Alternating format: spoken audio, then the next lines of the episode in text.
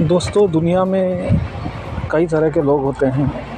कुछ अच्छे भी होते हैं और कुछ बुरे भी होते हैं। लेकिन अच्छे लोगों का प्रतिशत ज़्यादा हैं, इसलिए आप भी अच्छे बनिए और अच्छे रहिए।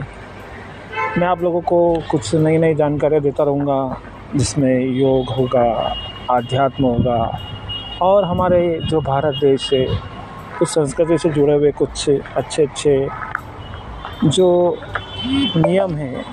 हम उनको कैसे अपने जीवन में फॉलो करें और कैसे हम अपनी ग्रोथ करें इसके लिए मैं आपको बताता रहूँगा।